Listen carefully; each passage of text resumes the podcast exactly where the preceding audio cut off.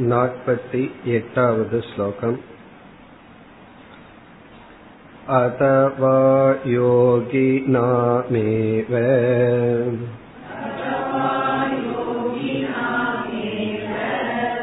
कुले भवति धीमताम् निःस्पृको ब्रह्मतत्त्वस्य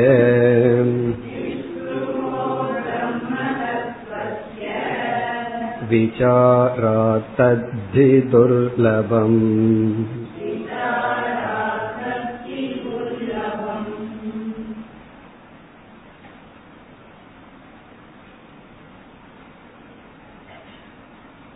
பிரமாணத்தை விசாரம் செய்வதன் மூலமாக அபரோக்ஷ ஞானம் ஏற்படும் என்று வித்யாரண்யர் குறிப்பிட்டார் இங்கு பிரமாணம் என்பது உபனிஷத் அல்லது வேதாந்தம். இப்ப வேதாந்தம் என்ற பிரமாணத்தை நேரடியாக பிரமாணத்தை மட்டும் பயன்படுத்தினால் நமக்கு பரோக்ஷ ஞானம் ஏற்படும். ஆனால் விசாரம் செய்தால்தான் அபரோக்ஷ ஞானம் என்று சொன்னார். உத்தம உத்தம அதிகாரிகளுக்கு வேண்டுமானால் பிரமாணத்தை பயன்படுத்தியவுடன் அபரோக்ஷ ஞானம் வரலாம். பொதுவாக விசாரம் செய்தால்தான் அபரோக்ஷ ஞானம் ஏற்படும். இங்கு விசாரம் என்றால் தொம்பதம் என்றால் என்ன தத்பதம் என்றால் என்ன எப்படி ஐக்கியம் போன்றவைகள். அதைத்தான் ஞான யோகம் சிரவணம் என்றெல்லாம் கூறுகிறோம். பிறகு ஒரு சந்தேகம் ஏற்பட்டது. நான் விசாரம் செய்தும் எனக்கு அபரோக்ஷ ஞானம் வரவில்லை. என்ன செய்வது? அதற்கு வித்யாரண்யர் பதில் கூறினார் மீண்டும் விசாரம் செய். விசாரம் செய்தும் வரவில்லை என்றால் விசாரத்தை தொடர வேண்டும் அப்படின்னு சொன்னார். பிறகு பூர்வபக்ஷி கூறினான் நான் அந்த விசாரத்தையும் தொடர்ந்து விட்டேன். பல காலங்கள் பல வருடங்கள் நான் விசாரம் செய்தும் எனக்கு ஞானம் வரவில்லை. அப்பொழுதுதான் பிரதிபந்தம் என்ற தலைப்பை அறிமுகப்படுத்தினார். மூன்று விதமான பிரதிபந்தம் இருப்பதனால் விசாரம் செய்தும் நமக்கு ஞானம் வருவதில்லை. நம்ம விசாரத்தை எல்லாம் செய்து வைத்து விட்டோம். பிரதிபந்தம் நீங்கியவுடன் செய்த விசாரம் பலன் கொடுக்கும். அந்த மூன்று விதமான பிரதிபந்தத்தில் முதல் பிரதிபந்தம் பாஸ்ட் நம்முடைய வாசனைகள் என்று கூறினார். முன் இருந்த வாசனைகளினுடைய உறுதியினால் வருவதில்லை என்று கூறி அதற்கான உபாயத்தை கூறி. வர்த்தமான பிரதிபந்தம்ங்கிற இடத்துல நம்முடைய ராகம் பற்று இப்பொழுது உள்ள பொருள்கள் மீது வைத்துள்ள பற்று பிறகு வந்து குதர்க்க புத்தி பிரக்ஞா மாந்தியம் போன்றவைகளை எல்லாம் கூறினார். ஆகாமி பிரதிபந்தம் என்று சொன்னார். அது பிராரப்த சேஷம் அது விதிவிலக்கை போல வாமதேவர் போன்றவர்களுடைய வாழ்க்கையில பார்க்கிறோம். சில பிராரப்தம் இந்த ஜென்மத்துல முடியாம அடுத்த ஜென்மத்திலையும் தொடரும். அல்லது மூன்று ஜென்மம் வரை ஜடபரதன் போன்றவருடைய வாழ்க்கையில இருந்தது என்று கூறி முடித்தார். அதற்கு பிறகு இப்பொழுது பார்த்து வருகின்ற பகுதியில் இந்த ஆகாமி பிராரப்தம் அப்படிங்கிற விஷயத்துல இந்த ஜென்மத்துல செய்த விசாரம் அடுத்த ஜென்மத்திலையும் பலன் கொடுக்கும். விசாரம் என்றும் வீண் போவதில்லை என்ற கருத்தை விளக்குகின்றார். அப்படி விளக்க வரும்பொழுது கீதையில் பகவான் குறிப்பிட்ட யோக பிரஷ்டக என்ற தலைப்பை எடுத்துக்கொண்டு விளக்குகின்றார். ஆகவே நாம் பார்க்க போகின்ற அனைத்து கருத்தும் இப்பொழுது பார்க்கின்ற கருத்தெல்லாம் பகவத்கீதையில் உள்ள யோக பிரஷ்டனுடைய விசாரம். அங்கு வந்து விஸ்தாரமா செய்யப்பட்டதை அப்படியே வித்யாரண்யர் இங்கு கொடுக்கின்றார். இங்கு எதற்கு கொடுக்கின்றார் அப்படிங்கிறது தான் நமக்கு தாத்பரியம். அதாவது இந்த ஜென்மத்தில் ஒருவன் விசாரம் செய்கின்றான். அந்த விசாரம் அவனுக்கு ஞானத்தை கொடுப்பதில்லை கொடுக்க முடிவதில்லை. காரணம் எத்தனையோ தடைகள். இந்த விசாரம் வீண் போகாமல் அடுத்த ஜென்மத்தில் அவன் இந்த ஜென்மத்தில் செய்த கஷ்டங்கள் எல்லாம் அவனுக்கு உதவியாக இருந்து விசாரத்தை தொடர்கின்றான். விசாரம் வீண் போவதில்லை. அந்த கருத்தை தான் பார்த்து கொண்டு வருகின்றோம்.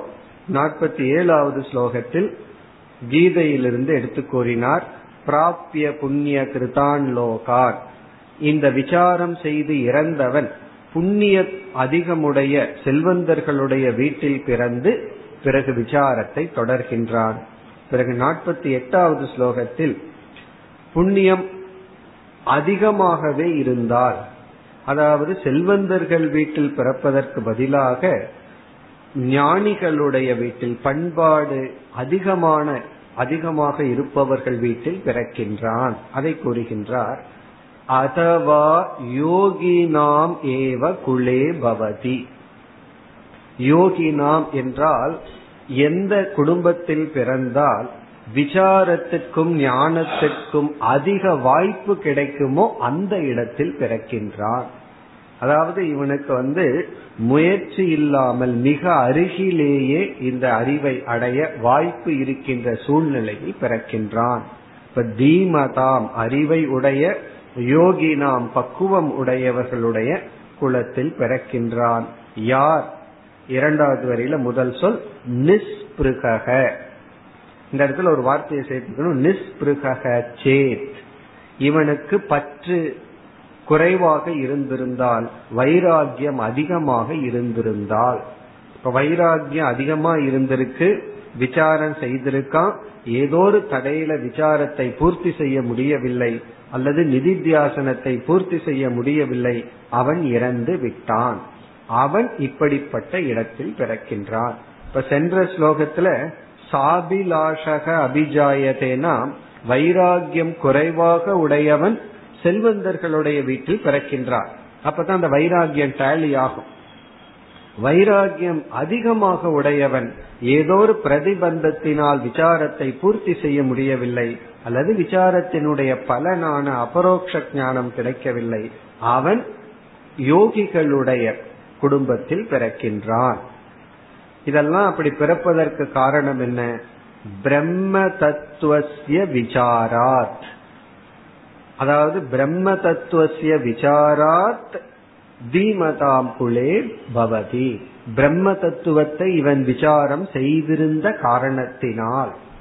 இவன் வந்து சென்ற ஜென்மத்தில் பிரம்ம தத்துவத்தை விசாரித்ததனால் அடுத்த ஜென்மத்தில் இவன் யோகிகளுடைய குடும்பத்தில் பிறக்கின்றான். பிறகு விசாரத்தை தொடர்றான் அல்லது நிதித்தியாசனத்தை தொடர்கின்றான். பிறகு மோட்சத்தை அடைகின்றான். பிரம்ம தத்துவசிய விசாராத்துங்கிற ஹேத்து வந்து யோகிகளினுடைய குடும்பத்தில் இவன் பிறக்கின்றான் அப்படிங்கிறது சாத்தியம். இவன் ஏன் யோகிகளுடைய குடும்பத்துல வந்து பிறக்கிறான்னா அவன் பிரம்ம தத்துவத்தை விசாரம் செய்திருந்த காரணத்தினால். பிறகு தத்ஹி துர்லபம். இது துர்லபம். இப்படிப்பட்டவர்களே மிக குறைவு. முதல் யோகிகளே குறைவு. அதுல போய் பிறக்கணும் அப்படின்னு சொன்னா அப்படி பிறப்பவர்களும் குறைவு. இப்படிப்பட்ட ஜீவாத்மாக்கள் குறைவாகவே இருக்கின்றார்கள். துர்லபம் அப்படின்னு சொல்வதுதான். துர்லபம் அப்படின்னு சொன்னா ரேர் ரொம்ப ரேரான பீப்புள் தான் இப்படி இருக்கின்றார்கள். வேதாந்தத்துக்கே துர்லபம் தான். குறைவானவர்கள் தான் இதில் பயிற்சி செய்வார்கள் இதற்கு வருவார்கள். பிறகு அடுத்த இரண்டு ஸ்லோகத்தில் மீண்டும் பகவத்கீதையிலிருந்தே வித்யாரண்யர் எடுத்து கொடுத்து இந்த கருத்தை அவர் நிலைநாட்டுகின்றார். அடுத்து நாற்பத்தி ஒன்பதாவது ஸ்லோகம் तत्र तं बुद्धिसंयोगम्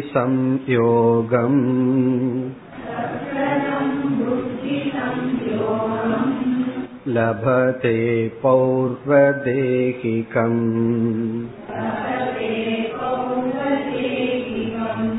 यतते च ततो भूयः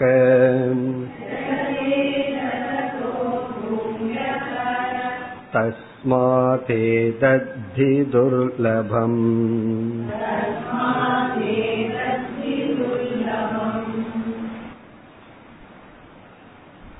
கீதையில் வந்த கருத்தை வித்யாரண்யர் கொடுத்து விளக்குகின்றார் இவன் அப்படிப்பட்ட யோகிகளினுடைய குலத்தில் பிறந்து வீட்டில் பிறந்து என்ன நடக்கின்றது அது இங்கு விளக்கப்படுகிறது ஒருவன் நிஸ்பிருகனாக இருந்து விசாரத்தை எல்லாம் செய்து விசாரத்தின் பலனை அடைய முடியாமல் இறந்து அடுத்த பிறவியில் நல்ல யோகிகளினுடைய குடும்பத்தில் இவன் பிறந்து அவனுக்கு அப்பொழுது என்ன நடக்கின்றது?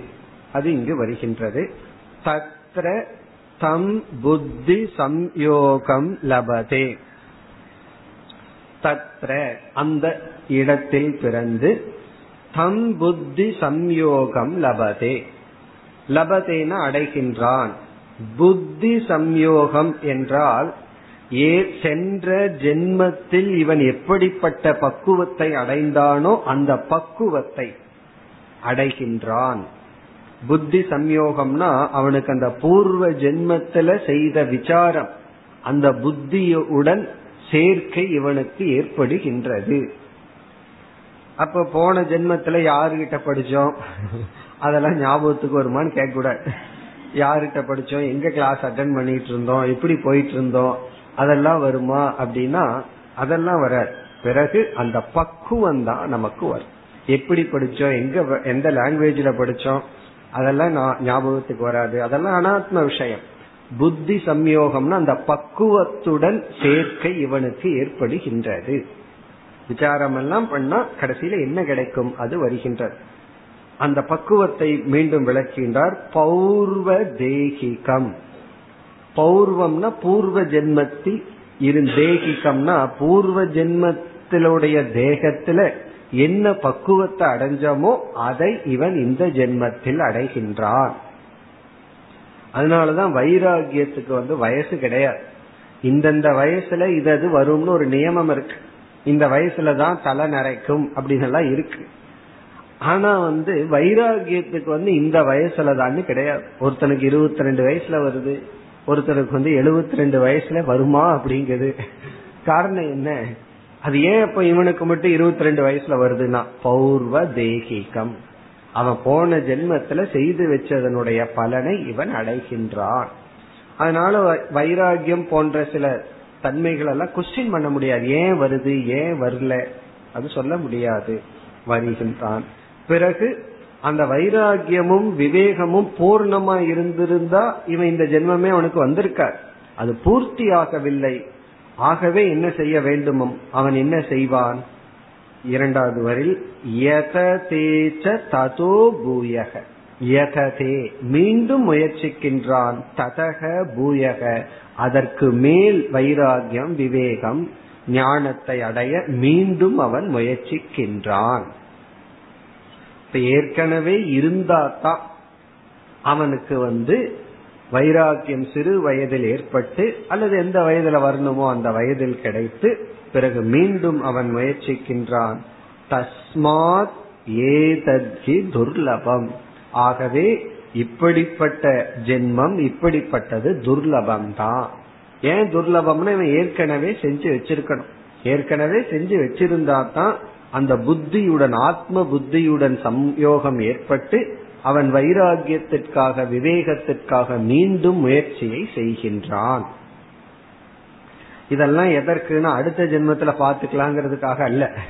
சிலது வந்து அடுத்த ஜென்மத்து இப்படி கிடைக்கும்னா அது அது வந்து வேற வழி இல்லாம இந்த ஜென்மத்துல நம்ம வந்து மிஸ் பண்ணி இருந்தா தான் பிராரப்தத்தினுடைய குறைவோ அல்லது அகால மரணமோ ஏதாவது ஆயிருந்தா தான் அடுத்த ஜென்மத்துல உதவி செய்யும் அப்படிங்கிறது. இது இருக்குங்கிறது யோக பிரஷ்டனை படிச்சுட்டு நான் யோக பிரஷ்டனை ஆகிக்கிறேன் அப்படின்னு சொல்றதுக்கு அல்ல. அந்த ஆப்ஷன்ல டிக் பண்றதுக்கு அல்ல. யோக பிரஷ்டன் வேற வழி இல்லாம ஆனா தான் அது யோக பிரஷ்டனே தவிர நம்ம யோக பிரஷ்டனை சூஸ் பண்ண கூடாது பிறகு மீண்டும் கீதா ஸ்லோகத்தையே வித்யாரண்யர் குறிப்பிடுகின்றார் அடுத்து ஐம்பதாவது ஸ்லோகம் पूर्वाभ्यासेन तेनैव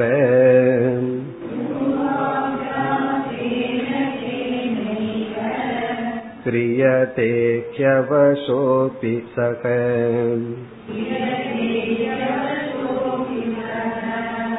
अनेकजन्मसंसिद्धः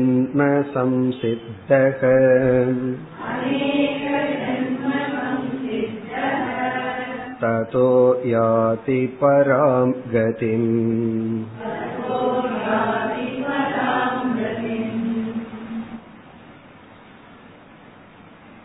இந்த இடத்துல பகவான் கீதையில் என்ன சொல்கின்றார்? யோக பிரஷ்டனாக பிறந்த ஜீவனானவன் இந்த ஜென்மத்தில் வந்து எத்தனையோ அனாத்மாக்கள்ல ஆசைப்பட்டு பிரவருத்திக்குள் பிரேயசுக்குள் சென்று கொண்டிருக்கும் பொழுது இவன் சாதாரண மற்ற ஜீவர்களை போலதான் இருந்து கொண்டு இருப்பான் எப்பொழுது பூர்வ ஜென்மத்தினுடைய வாசனை மேலோங்குகின்றதோ அப்பொழுது இவனே வலுக்கட்டாயமாக இந்த மோட்ச மார்க்கத்தில் ஈர்க்கப்படுகின்றான். யாரோ உள்ள இருந்து போர்ஸ் பண்ணி இழுத்தது போல இவனை இழுத்து எதிலிருந்து அனாத்மாவிலிருந்து அனாத்ம பிரவருத்தியிலிருந்து இழுத்து இவனை ஆத்ம பிரவருத்தியில் விட்டு விடுவார்கள். இப்ப இவனே ஹெல்ப்லெஸ்ஸா இருப்பானா? இவனே வந்து நான் அனாத்ம விஷயத்துக்கு போறேன் பிரேயசுக்கு போறேன்னா வேறு வழி இல்லாமல் உள்ள இருந்து யாரோ இவனை இழுத்து தள்ளுற மாதிரி இருக்குமா? ரெண்டுமே அப்படித்தான். அனாத்ம விஷயத்திலும் உள்ள ஆரோ இருந்து இழுத்து தள்ளுற மாதிரி இருக்கும். ஆத்ம விஷயத்திலும் இவனை இழுத்து இதில் அமர்த்தி வைப்பது போல் இவன் உணர்கின்றான். இப்படி பகவான் வந்து கீதையில சொன்ன கருத்து. அதை அப்படியே வித்யாரிணர் குறிப்பிடுகின்றார். பூர்வ அபியாசேன தேன ஏவ. பூர்வ அபியாசம்னா பூர்வ ஜென்மத்தில் செய்த அபியாசத்தினாலேயே ஏவ.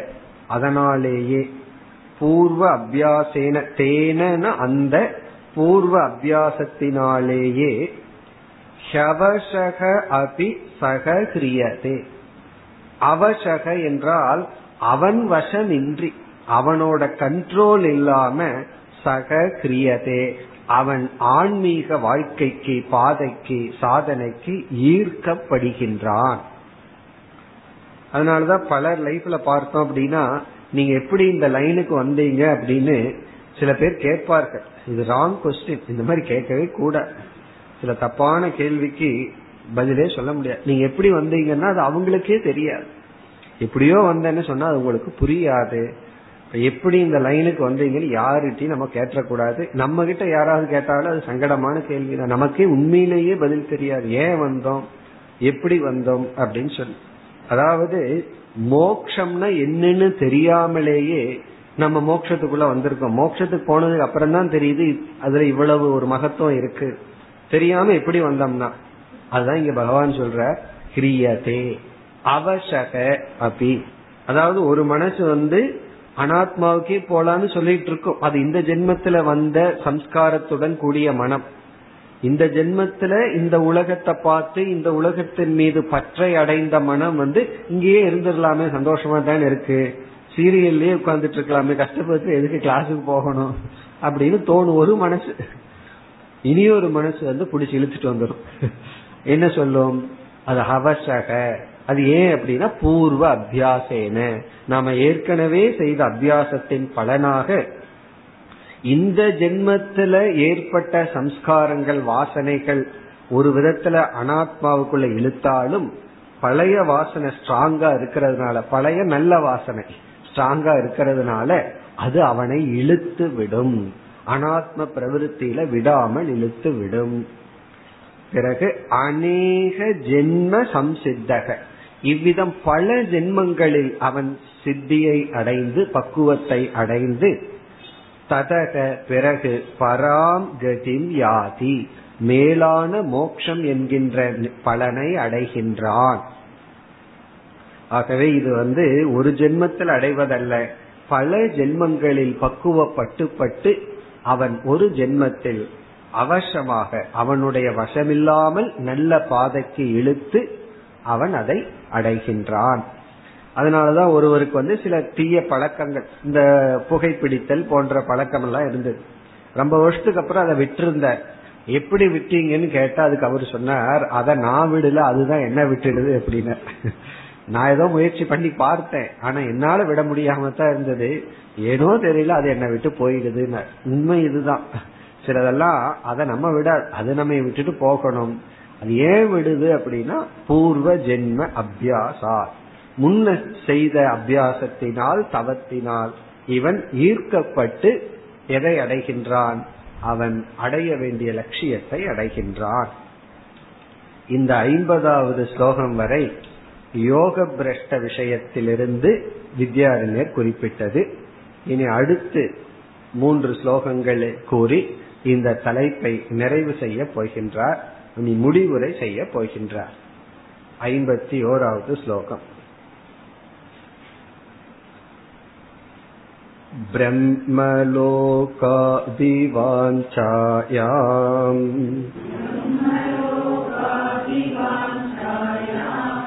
सम्यक् सत्यां निरुध्यताम् विचारयेत्य आत्मानम्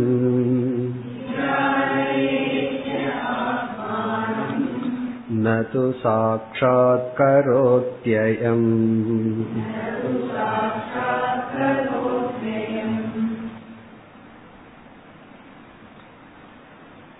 இந்த ஸ்லோகத்தில் என்ன குறிப்பிடுகின்றார் ஒரு ஜீவனுக்கு இகலோக பலனில் ஆசை இருந்தால் அது வந்து வைராகியத்திற்கு தடையாக இருந்து விசாரத்திற்கு தடை. விசாரம் என்ன செய்தாலும் பலன் இல்லை. ஏன்னா இவனுக்கு இகலோக பொருள்ல ஆசை இருக்கு. வைராகியம் போதவில்லை. அதத்தான் இதுவரைக்கும் சொன்னார். இந்த ஸ்லோகத்தில் என்ன கூறுகின்றார்? ஒருவனுக்கு பரலோகத்தில் ஆசை அதிகமாக இருந்து அதை வைத்துக்கொண்டு விசாரம் செய்தாலும் அந்த விசாரம் பலனை கொடுக்காது. இதுவரை வந்து இகலோகத்தை பத்தி பேசினார். இகலோகத்துல இருக்கிற பொருள்ல வைராகியம் வராம என்னதான் விசாரம் பண்ணாலும் விசாரம் பலனை கொடுக்காது அதுவே தடை அப்படின்னு சொன்னார். அது வர்த்தமான பிரதிபந்தம்னு சொன்னார். வர்த்தமான பிரதிபந்தம்னா இகலோகத்தில் இருக்கிற சில ஆசைகளை விட முடியல. அது வந்து காலத்துக்கு காலம் மாறும் பல வருஷத்துக்கு முன்னாடி நூறு வருஷத்துக்கு முன்னாடி இகலோக வஸ்து வேற இந்த காலத்துல இருக்கிற இகலோக வஸ்து வேற. அப்ப வேற ஏதாவது பொருள் அட்ராக்ட் பண்ணிட்டு இருந்திருக்கும். இப்ப இருக்கிற அட்ராக்ட் பண்ற பொருள் வேறையா இருக்கும். ஆனால் சில வைதிகர்கள் வந்து வேதம் படிச்சு படிச்சு குறிப்பா கர்மகாண்டத்துல ரொம்ப பற்றுடையவர்கள் இந்த பிரம்மலோகம் சொர்க்கலோகத்தினுடைய வர்ணனையை கேட்டு கேட்டு அதுல ஆசையை வளர்த்தி விடுவார்கள். அதெல்லாம் வந்து வேதத்தினுடைய கர்மகாண்டத்துல பற்று உடையவர்களுக்கு தான் அது வரும். வேதத்தினுடைய கர்மகாண்டத்துக்குள்ளேயே போகாதவர்களுக்கு பிரம்மலோகத்துல எப்படி ஆசை ஏற்படும்? இப்ப பிரம்மலோகத்துல ஒருத்தனுக்கு ஆசை ஏற்படுது அப்படின்னா கர்மகாண்டத்துல ஸ்ரத்தையுடன் கர்மகாண்டத்துல படிச்சிருப்பவர்களுக்கு வந்து அவங்களுக்கு என்ன ஆயிரும்? பிரம்மலோக வர்ணனைய கேட்டு கேட்டு அல்லது சில புராணங்களை எல்லாம் படிச்சோம் அப்படின்னா பிரம்மலோகத்துல ஆசை வந்துச்சு. அல்லது இந்த ராமாயண மகாபாரதம் சீரியல் பார்த்தாலும் கூட பிரம்மலோகத்துல ஆசை வந்துடும் ஏன்னா அந்த லோகம் எல்லாம் அதுல வருதா? ரொம்ப அழகா புகையெல்லாம் பின்னாடி போயிட்டு இருக்கும் ரொம்ப பியூட்டிஃபுல்லா இருக்கும். இதையெல்லாம் பார்த்த உடனே என்ன ஆசை வந்துடும் நம்மள அப்படி அந்த லோகத்துல போய் இந்திரன் மாதிரி உட்கார்ந்துட்டு இருந்தா நல்லா இருக்குமே அப்படின்னு ஒரு ஆசை வந்துடும் அப்படி இந்த பிரம்ம லோகத்தில் ஒரு ஆசை ஏற்பட்டு அந்த ஆசைய ஸ்ட்ராங்கா மனசுல வச்சுட்டு விசாரம் செய்தால் இங்க வித்யாரண்யர் என்ன சொல்றார்? பிரம்மலோக பிராப்தி பரலோக பிராப்தி ஆசையுடன் விசாரம் செய்தால் அந்த விசாரன் பலன் கொடுக்காது.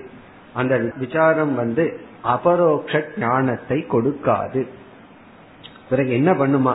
அந்த லோகத்துல வேணா இவனை கொண்டு சென்று விடும் அப்படின்னு சொல்ற இப்ப பிரம்மலோகத்தில் ஆசை உடையவன் வந்து விசாரம் செய்தால் அந்த விசாரம் இவனுக்கு பலனை கொடுக்காது. அதுதான் இந்த ஸ்லோகத்தினுடைய சாரம். பிறகு ஒரு விளக்காசிரியர் என்ன சொல்றார்? இதுவும் கூட ஒரு விதமான ஆகாமி பிரதிபந்தம்னு சொல்ற இத வந்து ஆகாமி பிரதிபந்தத்துல சேர்த்தி கொள்றார். நம்ம இதுக்கு முன்னாடி பார்த்தது பிராரப்த சேஷத்தை தான் ஆகாமி பிரதிபந்தம்னு பார்த்தோம். ஒரு ஜீவன் பிறக்கிறான். அவனுடைய பிராரத்தம் இந்த ஜென்மத்துக்குள்ள முடிஞ்சதுன்னா அவனுக்கு வந்து ப்ராப்ளம் இல்லை. அவனுடைய பிராரப்தமே இனி ஒரு ஜென்மம் வேணும்னு பிராரப்தம் எக்ஸ்டென்ஷன் ஆனாதான் இவன் விசாரம் பண்ணியும் பிராரப்த எக்ஸ்டென்ஷன் ஆகிறதுனால இவன் மீண்டும் பிறக்க வேண்டியது இருக்குது பார்த்தோம். பிறகு அந்த ஆகாமி பிரதிபந்தத்துல இதையும் சேர்த்திக்கணும்னு சொல்ற அது என்னவென்றால் வேற லோகத்தில் இருக்கிற இன்பத்தையும் அனுபவிக்கணும். நம்ம எல்லாம் இந்த புஸ்தகத்துல படிச்சுட்டு இந்த ரம்பா மேனகா ஊர்வசி அந்த டான்ஸையும் பார்க்கணும். அந்த பாட்டையும் கேட்கணும். ஏன்னா இங்க மியூசிக் இடமில கேட்டது போதாது. அந்த கானத்தையும் கேட்கணுங்கிற ஆசை வந்ததுன்னு வச்சுக்கோமே. பிறகு அதுவே ஒரு ஆகாமி பிரதிபந்தம். அந்த ஆசை ஸ்ட்ராங்கா இருந்ததுன்னா இந்த விசார வேலையை கொடுக்காம என்ன பண்ணுமா? சரி அடுத்த ஜென்மத்துல இவனுக்கு பிரம்மலோகத்துல போய் இவனை போட்டு கொஞ்சம் அந்த ஆசையும் பூர்த்தி பண்ணி அதுலயும் கொஞ்சம் வைராக்கியம் வந்துருட்டோம். அதுக்கப்புறம் வேணா விசாரம் ஞானமாக வடிவெடுக்கும். என்ற கருத்தை இந்த ஸ்லோகத்தில் குறிப்பிடுகின்றார். அதாவது பிரம்மலோகத்தில் உள்ள வர்ணனைகளை கேட்டு அந்த கேட்ட விஷயத்தில் இவனுக்கு பற்று இருந்து விசாரம் செய்தால் அந்த விசாரம் பரோட்ச ஞானத்தை கொடுக்குமே தவிர அபரோக்ஷ ஞானத்தை கொடுக்காது. அதுதான் சாராம்சம். பிரம்மலோக அபிவாஞ்சாயாம் சமயக் சத்யா. பிரம்மலோக பிரம்மலோக அபிவாஞ்சா என்றால் பிரம்மலோகத்தில் உள்ள பொருள்கள் மீதும் பிரம்மலோகத்திலும் பற்று. சம்யக் என்றால் அதிகமான பற்று. இங்க சம்யக்ங்கிற வார்த்தை அபிவாஞ்சையோட கனெக்ட் ஆகணும். சம்யக் அபிவாஞ்சாயாம் சத்தியாம் சத்தியாம்னா இருக்கும் பொழுது. பிரம்மலோகத்தில் உள்ள பொருள்கள் மீது பற்றானது அதிகமாக இருந்து கொண்டிருக்கும் பொழுது ஒருவன் விசாரத்தில் ஈடுபட்டால். இப்ப பிரம்மலோக சமயக் அபிவாஞ்சாயாம் சத்தியாம் இப்போ அவனுக்கு வந்து பிரம்மலோகத்தை நினைச்சு நினைச்சு பார்த்து பார்த்து அதுல பற்ற ரொம்ப வளர்த்திட்டான். இருந்தாலும் என்ன பண்ணியிருக்கான்? கஷ்டப்பட்டு அதை அடக்கித்தான் வச்சிருக்கான். அந்த பிரம்மலோகத்துக்கு போய் அங்க சுகத்தை அனுபவிக்கலாங்கிற ஆசையை வந்து அடக்கி வச்சிருக்கிறானே தவிர அதுல மித்தியாத்துவத்தை பார்க்க முடியவில்லை. வேறு லோகத்தில் உள்ள மித்தியாத்துவத்தை பார்க்காம அடக்கித்தான் வச்சிருக்கான். அதை கூறுகின்றார் தாம் நிருத்திய அந்த ஆசையை இவன் ஒரு மூளையில அடக்கி வைத்து எக ஆத்மானம் விசாரையே ஆத்ம தத்துவத்தை யார் விசாரம் செய்கின்றார்களோ? நிருத்திய அப்படின்னா அவன் நீக்கவில்லை அடக்குகின்றானே தவிர நீக்க முடியவில்லை. சிலதெல்லாம் கொஞ்ச நேரம் தான் அடக்கி வச்சிருப்போம். இந்த குழந்தைகளை வந்து கொஞ்ச நேரம் அரை மணி நேரம் சும்மா இருன்னு சொல்லி வச்சிருக்கிறோம். அது காத்துட்டு இருக்கும். இந்த கெஸ்ட் போற வரைக்கும் தான் சும்மா இருக்க சொல்லி இருக்காங்கன்னு சொல்லி அதுக்கப்புறம் அது தன்னுடைய சொரூபத்தை காட்ட ஆரம்பிச்சிடும் அதே போல வந்து என்ன பண்ணிருக்கான் ஏதோ ஆத்ம விசாரம் வேற பாக்குறோம் ஆனா இந்த ஆசை இருக்கே கொஞ்ச நேரம் பேசாம இரு அப்படின்னு அடக்கி வச்சிருக்கோம். அடக்கி வைத்து ஆத்ம விசாரம் ஆத்மானம் எக விசாரையே யார் விசாரம் செய்கின்றார்களோ அவன் அயம் ஆத்மானம் ந சாட்சாத் கரோதி. ஆத்மானம்ங்கிறது அந்த இடத்துலயும் போட்டுக்கணும். ஆத்மாவை சாட்சாத் ந கரோத்தினா அபரோக்ஷமாக ஆத்மாவை அறிவதில்லை.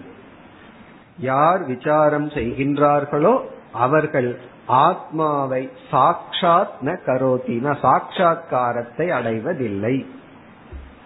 அப்படின்னு என்ன அர்த்தம்? அவர்களுக்கு ஆத்ம விஷயத்தில் அபரோக்ஷ ஞானம் ஏற்படுவதில்லை. விசாரத்தினுடைய முக்கிய பலன் அவர்களுக்கு வருவதில்லை.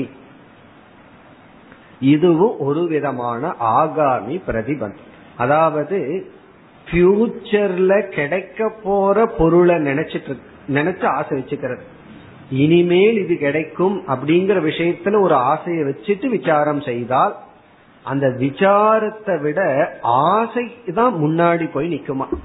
பிரம்மலோகத்துல ஆசையை வச்சுட்டு விசாரம் பண்ணா பிரம்மலோகம் தான் கிடைக்குமா? அப்படின்னா நான் விசாரம் ஏதோ பண்ணிட்டு பிரம்மலோகத்துல ஆசை வச்சா அதுவாவது கிடைக்குமான்னா கிடைச்சிடும் அந்த ஆசை ஸ்ட்ராங்கா இருக்கணும். அந்த ஆசை ஸ்ட்ராங்கா இருந்தா பிரம்மலோகம் கிடைத்து விடும். பிறகு அடுத்த ஸ்லோகத்துல என்ன சொல்ற? இவர்களுக்கு வந்து பிரம்மலோகம் கிடைத்து கிரம முக்திக்கு வாய்ப்புண்டு அப்படின்னு சொல்ற. ஏன்னா இவன் ஹையருக்கு போயிட்டானே லோவர் எல்லாம் விட்டுட்டானே. இந்த லோக்கல் ஆசையெல்லாம் விட்டுட்டு பிரம்மலோகத்துல ஆசை வச்சு விட்டான் பிரம்மலோகத்திற்கு சென்று கிரம முக்தி அடைய வாய்ப்புண்டு. அதை குறிப்பிடுகின்றார் ஐம்பத்தி இரண்டாவது ஸ்லோகம். वेदान्तविज्ञान सुनिश्चितार्ता इति शास्त्रतः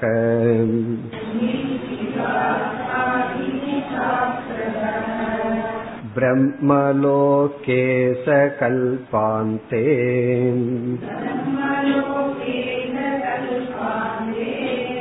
ब्रह्मणा सकमुच्यते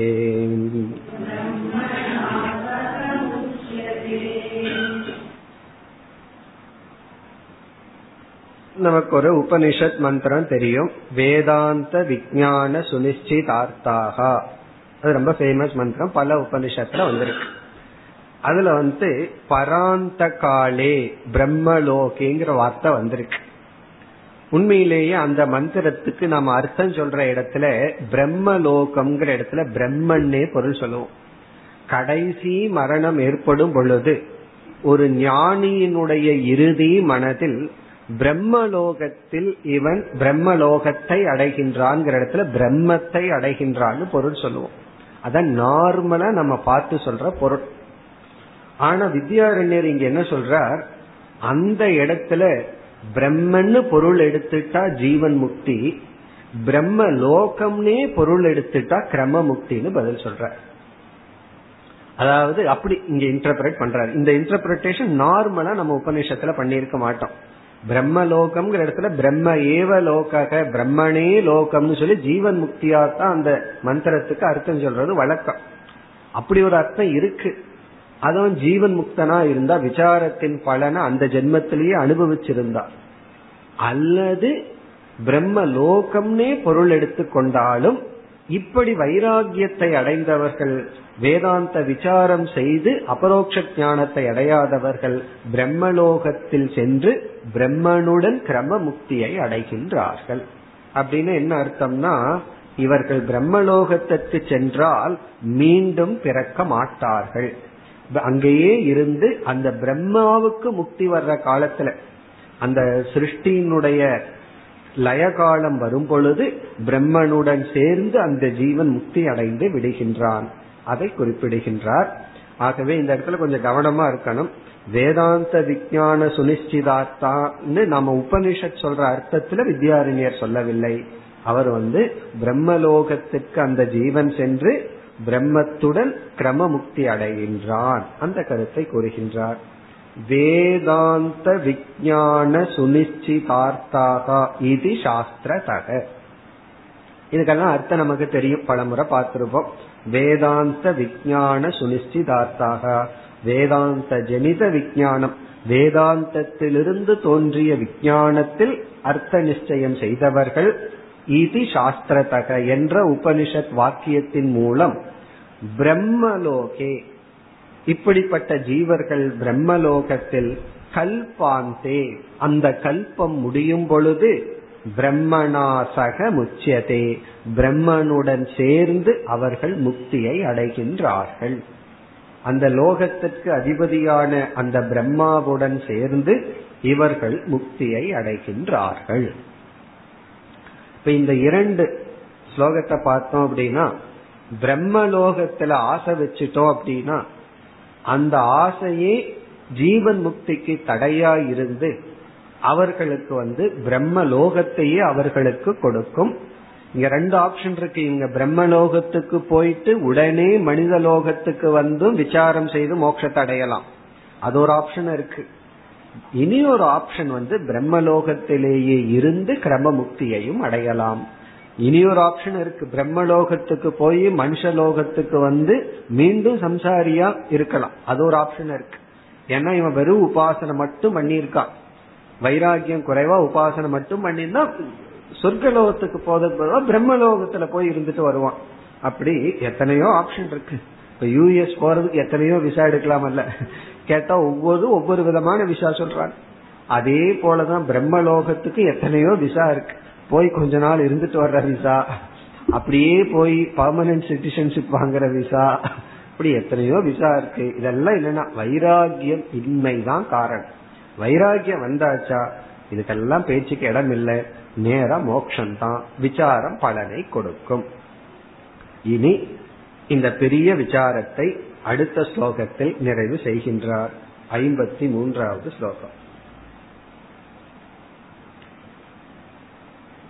केषाञ्चित् स विचारोऽपि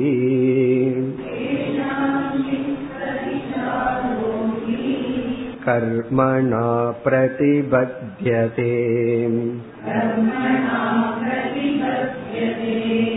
श्रवणायापि बहुभिः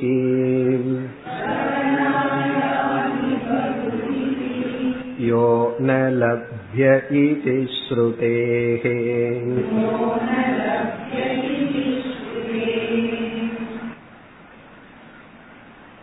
விசாரத்தினால் அபரோக்ஷ ஞானம் இந்த தலைப்பை முப்பதாவது ஸ்லோகத்தில் ஆரம்பித்தார் இந்த ஐம்பத்தி மூன்றாவது ஸ்லோகத்தில் நிறைவு செய்கின்றார் இவ்வளவு நேரம் நம்ம பார்த்த கருத்து வந்து விசாரம் வினா அபரோக்ஷ ஞானம் ந சம்பவதி. விசாரம் செய்தால்தான் அபரோக்ஷ ஞானம் நமக்கு கிடைக்கும். அந்த கருத்து. அதற்கு முன்னாடி என்ன பண்ணார்? விசாரம் செய்தால் பரோக்ஷ ஞானம் விசாரம் செய்யாமலேயே பிரமாணத்தை கேட்டாலே பரோட்ச ஞானம் ஏற்படும் சொன்னார். இப்ப விஷ்ணு மூர்த்தி வதுன்னு சொன்னார். பரோட்ச ஞானம் ஏற்படுவதற்கு விசாரம் வேண்டான்னு சொன்னார். விஷ்ணுவுக்கு இப்படிப்பட்ட தன்மை இருக்கு. கேட்டா போதும் சாஸ்திரத்தை கேட்டா விசாரமே பண்ணாம பரோட்ச ஞானம் வந்துடும் ஆனா ஆத்ம விஷயத்தில் நம்ம விசாரம் பண்ணாதான் அபரோக்ஷ ஞானம் ஏற்படும் அப்படின்னு சொன்னார். பிறகு இடையில எத்தனையோ கேள்வி பதில் எல்லாம் வந்து நான் விசாரம் பண்றேனே எனக்கு வரலையே அப்படின்னா இன்னும் கொஞ்சம் பண்ணுனார். இனியும் பண்ணி வரலையேன்னா பிரதிபந்தத்தை அறிமுகப்படுத்தினார். பிறகு வந்து பிரம்மலோகத்துல ஆசையோட விசாரம் பண்ண நீ பிரம்மலோகத்துல போய் கூட மோட்சத்தை அடையலாங்கிற வரை கூறி இறுதிய எப்படி முடிக்கின்றார்? உபனிஷத் பிரமாணத்தை கொண்டே சில பேருக்கு விசாரம் பண்றதுக்கும் கூட வாய்ப்பில்லாமல் போகும். விசாரம் பண்ணா மோட்சம் கிடைக்கும்ங்கிறது உண்மைதான். ஆனால் சிலருக்கு விசாரம் செய்வதற்கே வாய்ப்பில்லாமல் போகும் அப்படின்னு சொல்லி முடி முடிவுரை செய்கின்றார். காரணம் என்ன அப்படின்னா அதுவும் கர்மத்தினாலதான். அவர்களுடைய கர்ம வினை விசாரத்துக்கே அவர்களுக்கு வாய்ப்பை கொடுக்காமல் விட்டுவிடும். கேஷாஞ்சித் கேஷாஞ்சித்னா பலருக்கு. பலருக்கு சக விசாரக அபி. இப்படிப்பட்ட விசாரமும் கூட விசார் உபனிஷத்தை கேட்பதற்கு உபனிஷத்தை விசாரம் செய்வதற்கும் கூட கர்மனா பிரதிபத்தியதே. அவர்களுடைய கர்மத்தினால் தடை ஏற்பட்டு விடுகிறது. விசாரம் செய்து சில தடை இருக்கிறதுனால விசாரத்தினுடைய பலன் கிடைக்கலன்னு இதுவரைக்கும் சொன்னார். அதாவது நான் விசாரம் பண்றேன் ஞானம் வரலையே ஏன்னா. நீ விசாரம் செய்தாலும் இப்படிப்பட்ட மூன்று பிரதிபந்தம் இருந்தா உனக்கு ஞானம் கிடைக்காதுன்னார். இங்க என்ன சொல்ற விசாரம் பண்றதுக்கே பிரதிபந்தம் இருக்குன்னு சொல்ற விசாரத்துக்கே பிரதிபந்தம் இப்ப கர்மனா பிரதிபத்தியதேனா இந்த விசாரமே தடைப்படுகிறது. கர்மத்தினால் பாபத்தினால் ஆசையினால் நம்ம கர்மத்தினால இந்த விசாரம் செய்வதற்கே நமக்கு தடையும் வரலாம் வரும் சிலருக்கு. அதனால வந்து நம்ம என்னைக்குமே ரெண்டு பார்க்கணும். இங்கிருந்து நம்ம திருப்பதிக்கு பயணத்தை ஆரம்பிக்கிறோம். கொஞ்ச தூரம் போன உடனே நம்ம என்ன பண்ணுவோம் தெரியுமோ? ரெண்டு வேலை பண்ணுவோம். ஒன்னு எவ்வளவு தூரம் போகணும்னு பார்ப்போம். ரெண்டாவது திரும்பி பார்ப்போம் எவ்வளவு தூரம் வந்திருக்கிறோம்னு பார்ப்போம். இந்த ரெண்டு வேலையும் நம்ம பண்ணுவோம். அதே போல இதுல நம்ம வந்து எவ்வளவு தூரம் முன்னேறி இருக்கிறோம்னு பார்க்கணும் அப்பப்ப. இல்லைன்னா எவ்வளவு தூரம் முன்னேறணுங்கிறத பார்த்துட்டு இருந்தா மனசு விட்டுருவோம். இவ்வளவு வருஷம் வந்து உன்னை இப்படித்தான் இருக்கிறனா இப்படித்தான் இருக்கிறனான் அதெல்லாம் எவ்வளவு தூரம் முன்னேறி இருக்கிறேன் அதையும் பார்க்கணும். எவ்வளவு தூரம் முன்னேறணும் அதையும் பார்க்கணும் முன்னேறி இருக்கிறத பார்த்து சந்தோஷம் அடைஞ்சு அங்கேயே உட்கார்ந்துரும் ரெண்டையும் பார்க்கணும். கடந்ததையும் பார்க்கணும் கடக்க போறதையும் பார்க்கணும். அப்ப நம்ம வந்து விசாரத்துக்குள்ள வந்துட்டா விசாரத்துக்கு தடையா இருக்கிறதையெல்லாம் நம்ம நீங்கி வந்துட்டோம். அதை பார்த்தரணும் எவ்வளவோ புண்ணியம் இருந்ததுனால விசாரத்திற்குள்ள வந்துட்டோம்னு பார்க்கணும். அதுல சந்தோஷப்பட்டு அமர்ந்து விடக்கூடாது. ஏதோ சில தடைகள் இருக்கு அதை நீங்கினாதான் விசாரம் செய்தாலும் பலன் கிடைக்கும். அதையும் நம்ம பார்க்கணும்.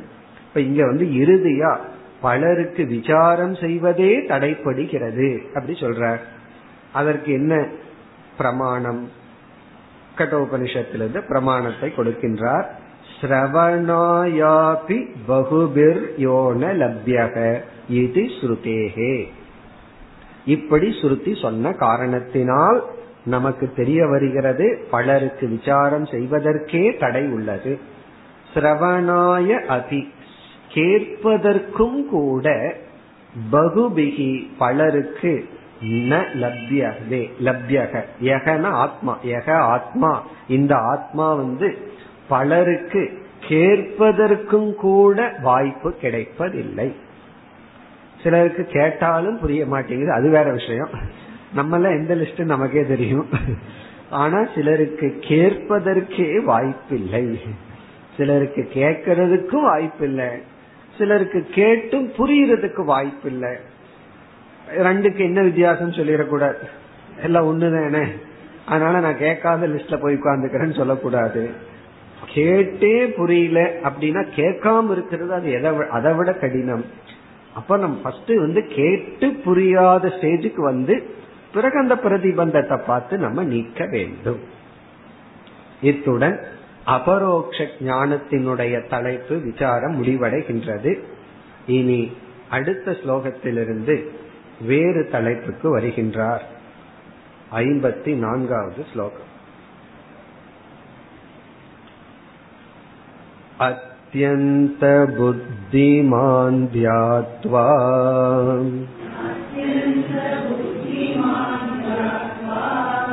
सामग्र्या वाप्यसम्भवात्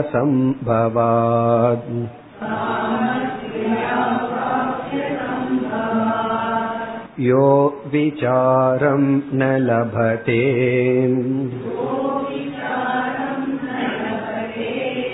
ब्रह्मोपासीत सोनिशम्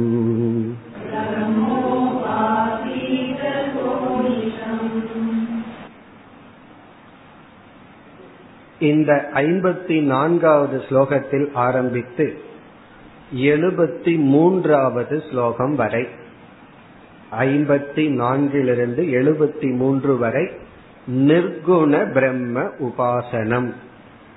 நிர்குண பிரம்ம உபாசனம். அதுதான் இந்த அத்தியாயத்தினுடைய சென்ட்ரல் தீம் இந்த ஒன்பதாவது அத்தியாயத்துல தியான தீபத்துல இங்க எந்த தியானத்தை பற்றி பேசுகின்றார்னா நிர்குண பிரம்ம தியானம். நிர்குண பிரம்ம உபாசனம். இத நம்ம ஏற்கனவே பார்த்தோம். நிர்குண பிரம்மத்தை தியானிப்பது பொதுவாக நிதித்தியாசனம் என்று அழைக்கப்படுகிறது. அது வந்து சிரவண மனநத்துக்கு பிறகு வருகின்ற இறுதி சாதனை. அப்படி நிர்குண பிரம்மத்தை தியானிக்கின்ற நிதித்தியாசனத்தை ஒருவன் செய்யும் பொழுது அப்போ அவனுக்கு அந்த ஆத்ம தத்துவம் அபரோக்ஷமாக புரிந்திருக்க வேண்டும். ஆத்ம தத்துவத்தை புரிந்த பிறகு விபரீத பாவனையை நீக்குவதற்காக ஞான நிஷ்டைக்காக செய்கின்ற தியானம் நிதித்தியாசனம். அது நம்ம தெரிஞ்ச விஷயம். ஆனா இங்க சொல்ற நிர்குண உபாசனம் எப்படிப்பட்டது? அதுதான் ரொம்ப முக்கியம். அது என்னவென்றால் இவன் விசாரம் செய்து அபரோக்ஷ ஞானத்தை அடையவில்லை. அபரோக்ஷ ஞானத்தை அடையவில்லை. அப்பொழுது இவன் வந்து அபரோக்ஷ ஞானத்தை அடைவதற்கு இவனுக்குள்ள சில பிரதிபந்தம் இருக்கு. மனசுத்தி மன ஒருமுகப்பாடு இதெல்லாம் பிரதிபந்தமா இருக்கு. அப்பொழுது இவன் என்ன செய்கின்றான் சகுண பிரம்மத்தை போய் உபாசனை பண்றதுதான் முறை நார்மலா ஆனா இவன் கொஞ்சம் சாஸ்திர அறகுறையா கேட்டதுனால சகுண பிரம்மன்னா உடனே அது மித்தியா மித்தியாங்கிற புத்தி வேற வந்துருது அது ஒரு டிஸ்டர்பன்ஸ் தான். தொந்தரவு தான். இந்த மித்தியாங்கிறது தெரிஞ்சுட்டு மைண்ட வந்து அது தொந்தரவு பண்ணிட்டு இருக்கு தேவையில்லாம இடையில இடையில மித்தியா வேற வந்துருது அப்ப இவனால சகுண பிரம்மத்திடம் ஈடுபட முடியல. பூஜை பண்ணலாம்னா உடனே சாஸ்திரம் வேற உள்ள வந்துரு. சர்வகதக. அது தெரியாம இருந்தா அழகா பூஜை பண்ணிட்டு போலாம். உடனே எதுக்கு பூஜை பண்ணணும்? பிறகு சர்வகதகங்கிற இருக்கும்போது நான் எதுக்கு இந்த இடத்துக்கு போய் பூஜை பண்ணணும்? முன்ன ஒழுங்கா சாஸ்திரம் படிக்கிறதுக்கு முன்னாடி கோயிலுக்கு போயிட்டு இருந்தோம். பிரதோஷம்னா ஒழுங்கா போய் இடிச்சிட்டு அடிச்சிட்டு அதுல ஒரு சுகம் இருந்தது. இப்ப வேற சாஸ்திரம் படிச்சுட்டு கொஞ்சம் குவைட்டா இருக்கணும் அமைதியா இருக்கணும் ஏகாந்தியா இருக்கணும்னு சொல்லி போறதுக்கு மனசு வரல. சரி வீட்டுல உட்கார்ந்து இந்த நிர்குண பிரம்மன் தான் புரியுதான்னா அதுவும் புரிஞ்ச பாடல அப்ப என்ன பண்றதுன்னா அப்பதான் வித்யாரண்யர் நிர்குண பிரம்ம உபாசனைய சொல்ற. உன்னால சகுண பிரம்மத்தை உபாசிக்க முடியல ஏன்னா அதனுடைய மித்தியாத்துவம் வேற தெரிஞ்சிடும். நிர்குண பிரம்மத்தை புரிஞ்சிருந்தா நிதித்தியாசனம் பண்ணலாம் அதுவும் புரியல. ஆகவே சகுண பிரம்மத்தினுடைய குணங்களை எப்படி எடுத்து அபியாசம் பண்ணுவோமோ அதாவது வந்து சாந்தாகாரம் புஜக சயனம் எல்லாம் இருக்கே அதெல்லாம் எப்படி எடுத்து அபியாசம் பண்ணுவோமோ அதே போல நிர்குணத்தை விளக்குகின்ற வாக்கியத்தை புரிஞ்சுக்கிறதுக்கு பதுவா அபியாசம் செய்ய வேண்டும்னு சொல்ற சத்தியம் ஞானம் அனந்தம் அகண்டம் நிர்வீகாரம் நிர்விகல்பம். அதனாலதான் இந்த நிர்வாண அஷ்டகம் போன்ற ஸ்லோகம் எல்லாம் உருவானது. உண்மையிலேயே ஸ்தோத்திரம்னு சொன்னா சகுணத்தை வர்ணிக்கிறது தான் ஸ்தோத்திரமா இருக்கணும். ஸ்தோத்திரம்னா என்ன? சகுண பிரம்மத்தை வர்ணிக்கிறதா ஸ்தோத்திரமா இருக்கணும். ஆனா நம்ம பார்த்தோம்னா நிர்குண சொரூபத்தை வர்ணிக்கின்ற ஸ்தோத்திரங்களை பார்க்கிறோம். உண்மையிலேயே அது ஸ்தோத்திரமானா கிடையாது அது சாஸ்திரம்னு பார்த்திருக்கோம். நம்ம கொஞ்ச நாளைக்கு முன்னாடி பார்த்தோமே சாத்திரம் தோத்திரம்னு தமிழ்ல சொல்லுவாங்கன்னு. சாத்திரம் அப்படின்னு சொன்னா சாஸ்திரம் டீச்சிங் ஸ்தோத்திரம் அதை தோத்திரம் அப்படின்னா புகழ் மாலை அங்க டீச்சிங் கிடையாது. அதை வந்து பிரைஸ் பண்றதுக்காக அதனாலதான் விஷ்ணு சஹசிரநாமம் எல்லாம் ஸ்தோத்திரம். அதை சாஸ்திரமா எடுத்துக்கூடாது அதை போய் கிளாஸ் எடுத்துட்டு இருக்க கூடாது. ஆனா நம்ம எடுக்கிறோம். அதுலயும் ஒரு பியூட்டி இருக்கட்டுமேன்னு சொல்லி. காரணம் என்னன்னா அதெல்லாம் ஸ்தோத்திர கிரந்தங்கள். அங்க வந்து டீச்சிங் கிடையாது. டீச்சிங்காக எழுதப்பட்ட நூல் அல்ல. அது தியானத்திற்காக அல்லது அபியாசத்துக்காக எழுதப்பட்ட நூல். அப்படி இருக்கும்போது ஏன் நிர்குண பிரம்மத்தை வர்ணிக்கின்ற ஸ்தோத்திரங்கள் வந்திருக்குன்னா? அதுதான் வித்யாரண்யர் சொல்றார். அதுதான் நிர்குண பிரம்ம உபாசனம். அது வந்து இன்பிட்வீன் வரும். சாஸ்திரத்தை விசாரம் பண்ணியிருக்கோம். அப்ப யாருக்கு நிர்குண பிரம்ம உபாசனைனா? யார் சிரவணம் செய்து விட்டார்கள்? ஆனா அது அபரோக்ஷ ஞானம் ஏற்படவில்லை. இப்ப சிரவணத்தின் மூலமா பரோக்ஷ ஞானம் வந்துள்ளது. இப்ப நம்ம வந்து ஸ்டேஜ் எப்படி புரிஞ்சுக்கணும்னா பரோக்ஷ ஞானவான். பரோக்ஷ ஞானவான் பரோக்ஷ ஞானத்தை உடையவன். அபரோக்ஷ ஞானத்திற்குள்ள போக முடியல. அவன் என்ன செய்கின்றான்? அகம் பிரம்ம என்ற நிர்குண உபாசனை செய்கின்றான். அதற்கு பிறகு இவன் செஞ்ச விசாரம் இனி செய்யக்கூடிய விசாரம் பலனை கொடுத்து அபரோக்ஷ ஞானத்தை கொடுக்கும். அந்த அபரோக்ஷ ஞானம் இவனுக்கு மோட்சத்தை கொடுக்கும். இப்ப பரோட்ச ஞானத்திற்கும் அபரோக்ஷ ஞானத்திற்கும் இடையில என்ன செய்கின்றார்? நிர்குண பிரம்ம உபாசனையை அறிமுகப்படுத்துகின்றார். அதைத்தான் இந்த ஸ்லோகத்தில் அறிமுகப்படுத்துகின்றார். இப்ப யாருக்கு உபாசனை? நிர்குண பிரம்ம உபாசனை யாருக்கு? அதை அறிமுகப்படுத்துகிறார். இப்படிப்பட்ட அதிகாரிகளுக்கு நிர்குண உபாசனை தேவை. அதுதான் இந்த ஸ்லோகத்தில் அறிமுகப்படுத்தி பிறகு வந்து நம்ம பல காலமா நிர்குண பிரம்மன் உபாசியத்துக்குரியதல்ல அறிவதற்கு உரியதுன்னு படிச்சு வச்சிருக்கோம். உடனே பூர்வபக்ஷி மேல பூர்வபக்ஷி வரப்போகுது. அவன் வந்து நிர்குண பிரம்மத்தை நீ எப்படி உபாசிக்க முடியும்னு கேள்வி கேட்க போறான். நிர்குண பிரம்ம விசாரத்துக்குரிய பிரம்மனாச்சே அது தியானத்துக்குரிய பிரம்மன் அல்லது பூர்வபக்ஷ வர ஏன்னா வித்யாரண்யருக்கு அது நல்லா தெரியுது. இந்த அத்தியாயத்துக்குள்ள ஒருத்தர் வர்றாங்கன்னா ஏற்கனவே நல்ல ஸ்ட்ராங் மைண்டோட தான் வந்திருப்பாங்க. நிர்குண பிரம்மன் வேத்தியம் பிரம்ம நான் உபாசியம் பிரம்ம. அது அறியக்கூடிய பிரம்மனே தவிர அது வந்து தியானத்துக்குரிய பிரம்மன் அல்ல அப்படிங்கிற ஒரு நல்ல அறிவோட வந்திருப்போம். அதுதான் இப்ப பூர்வபக்ஷியா வந்து கேள்வி மேல கேள்வி பூர்வபக்ஷி பண்ண போறான். நீ எப்படி நிர்குண பிரம்மத்தை உபாசிக்க முடியும்? அதற்கு வித்யாரண்யர் பதில் சொல்லி இவ்விதம் உபாசிக்கலாம். அப்படின்னு சொல்ற. வித்யாரண்யர் வந்து நிர்குண உபாசனையினால மோக்ஷம்னு சொன்னா அது பூர்வபக்ஷி ஆயிரும். அது வந்து விற்பிகார மதம் ஆயிரும் ஆனா அவர் வந்து அந்த தவறை செய்யவில்லை. ஏன்னா சில பேர் இந்த அத்தியாயத்தை குறிப்பிட்டு வித்யாரண்யர் விற்பிகார மதத்தை சேர்ந்தவர்னு சொல்லுவார்கள். இவர் வந்து நிர்குண பிரம்ம உபாசனையில மோக்ஷம்னு சொல்லவில்லை. நிர்குண பிரம்ம உபாசனை நமக்கு தகுதியை கொடுத்து பக்குவத்தை கொடுத்து பிறகு அபரோக்ஷ ஞானத்தை கொடுக்கிறது. அதற்கு நம்மை தகுதிப்படுத்துகிறதுன்னு தான் சொல்ற ஏன்னா இவ்வளவு நேரம் விசாரத்தினாலதான் அபரோக்ஷ ஞானத்தின்னு சொல்லிட்டு வந்தார். இந்த டாபிக்கு பிறகும் இவர் என்ன செய்ய போற நிர்குண பிரம்ம உபாசனைக்கும் நிர்குண பிரம்ம ஞானத்துக்குள்ள வேற்றுமையை சொல்ல போற அதனால வித்யாரண்யர் மிக தெளிவாக இருக்கின்றார். நிர்குண பிரம்ம உபாசனை வேறு நிர்குண பிரம்ம ஞானம்ங்கிறது வேறு. அது அடுத்த தலைப்பா பேச போற. இப்ப இங்கு வந்து எப்படிப்பட்டவர்களுக்கு இந்த உபாசனை தேவைப்படுகிறது? அதை கூறுகின்றார். உண்மையிலே சொல்ல போனா இந்த உபாசனை வந்து சாஸ்திரம் படித்து கொண்டிருப்பவர்களுக்கு நம்ம எரியாமல் நம்ம பண்ணுவோம். நம்ம வந்து தெரியாமல் என்ன செய்வோம்? நிர்குண பிரம்மத்தையே நம்ம சிந்திச்சுட்டு தியானித்து கொண்டு இருப்போம் அதைத்தான் இங்கு அறிமுகப்படுத்துகின்றார். இப்ப இந்த ஸ்லோகம் வந்து யாருக்கு நிர்குண பிரம்ம உபாசனை? அதான் அதற்கான பதில். அத்தியந்த புத்தி மாந்தியாத்வா சாமக்ரியாகவா அபி அசம்பவாத். அதாவது இரண்டு விதமான தடைகள் அல்லது பிரதிபந்தங்கள் இருப்பவர்களுக்கு. இப்ப பிரதிபந்தத்தை ரெண்டா பிரிக்கிறார். நம்ம முன்ன மூணா பிரிச்சோம் இங்க ரெண்டா பிரிக்கிறார். ஒரு பிரதிபந்தம் வந்து ஆந்தரம். இரண்டாவது பிரதிபந்தத்தை பாஹ்யம்னு பிரிக்கிறார். தடைகள் நமக்கு வர அப்டக்கள் தடைகள் வந்து ஆந்தரம் பாஹ்யம்னு பிரிக்கிறார். ஆந்தர பிரதிபந்தத்தை முதல்ல சொல்றார் அத்தியந்த புத்தி மாந்தியாத் புத்தி மாந்தியம் ஆந்தர பிரதிபந்தக. ஆந்தர பிரதிபந்தகன நமக்குள்ள இருக்கிற ப்ராப்ளம் பிரதிபந்தம்னா தடைகள் பிரச்சனை.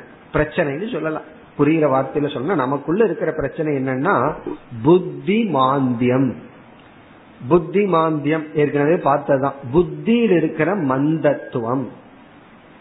அதுக்கு நம்ம என்ன உதாரணம் பார்த்தோம்? புத்தி மாந்தியாத்துன்னு ஒரு பத்து வடைய சாப்பிட்டதுக்கு அப்புறம் ஒரே மந்தமா இருக்கேன்னு சொல்லுவோமே. அது வந்து வயிறு மாந்தியம். இது வந்து புத்தி மாந்தியம். அது அப்படின்னு என்ன அர்த்தம்? ஒரு பத்து வடைய சாப்பிட்டதுக்கு அப்புறம் என்ன பண்ண தோணும்னா ஒன்னும் பண்ண தோணாது. தூங்குறதுக்கு கூட சக்தி இருக்காது. காரணம் என்ன? ரொம்ப மாந்தமா அப்படியே அப்படியே மாந்தியமா அமர்ந்து கொண்டு இருப்போம். அப்படின்னா வேலை செய்யாது. நம்ம சிஸ்டமே வேலை செய்யாது. பேசாம அப்படியே ஸ்டக் ஆயிடு சில சமயம் கம்ப்யூட்டருக்கு மாந்தியம் வந்துடும் வேலை செய்யாம அப்படியே நின்றுட்டு இருக்கும் நம்மளும் மந்தமா அதை பார்த்துட்டே இருக்கணும். ஸ்டக் ஆயிக்கும் அதே போல மாந்தியமா இருப்போம். இது புத்தியில வர்ற மாந்தியம். அப்படின்னு என்ன அர்த்தம்? நுண்ணியமா ஆழ்ந்து உள்ள விஷயத்தை புத்தி கிரகிக்காது. அனாத்மா இது ஆத்மா இதுங்கிற விஷயத்துல ஏன்னா ஆத்மா அனாத்மா நம்ம ஏமாத்திட்டு இருக்கு. அனாத்மா வந்து அனாத்மாவா நமக்கு காட்டாம ஆத்ம தர்மத்தை தன்னிடம் இருப்பது போல அது காட்டிட்டு இருக்கு ஆத்ம தர்மம் சத்தியம்.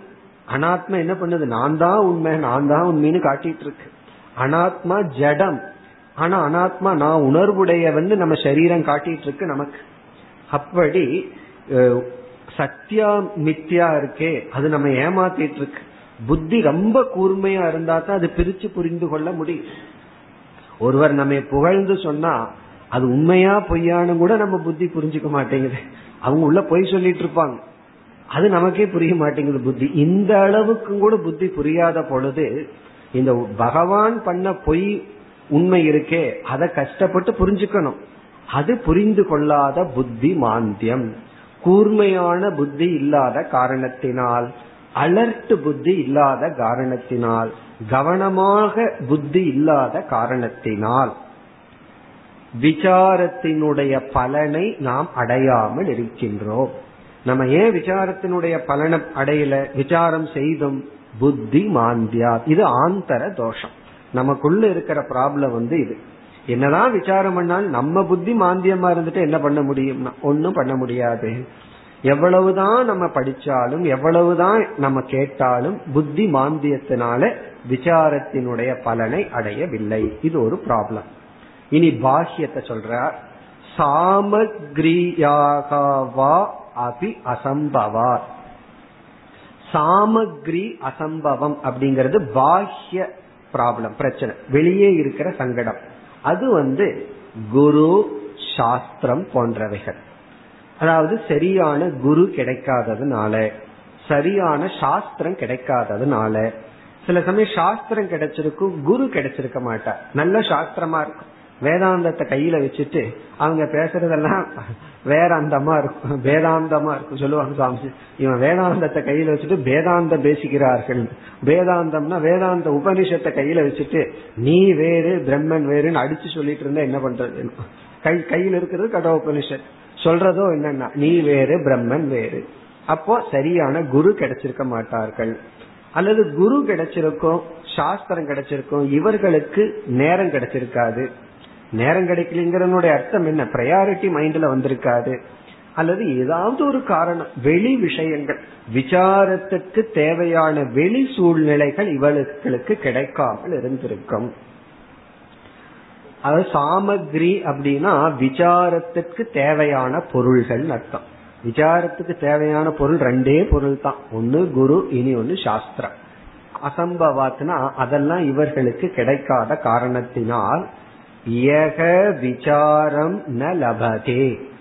யார் விசாரத்தை அடையவில்லையோ அவர்கள் பிரம்ம உபாசீத சோ நிஷம். அவர்கள் அனிஷம் அதிக காலம் பிரம்ம உபாசீத. பிரம்மத்தை தியானிக்க வேண்டும்.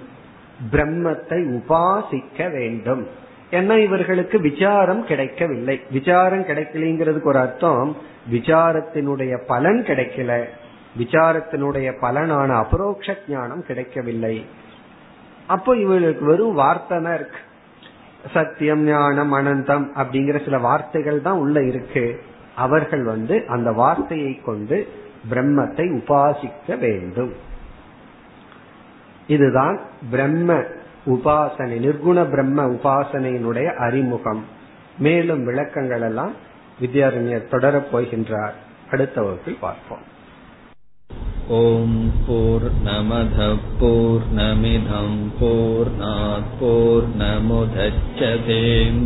நமிதம் போர் போர் நமுதச்சதேம் பூர்ணய பூர்ணமாதாய பூர்ணமேவாவசிஷ்யதேம்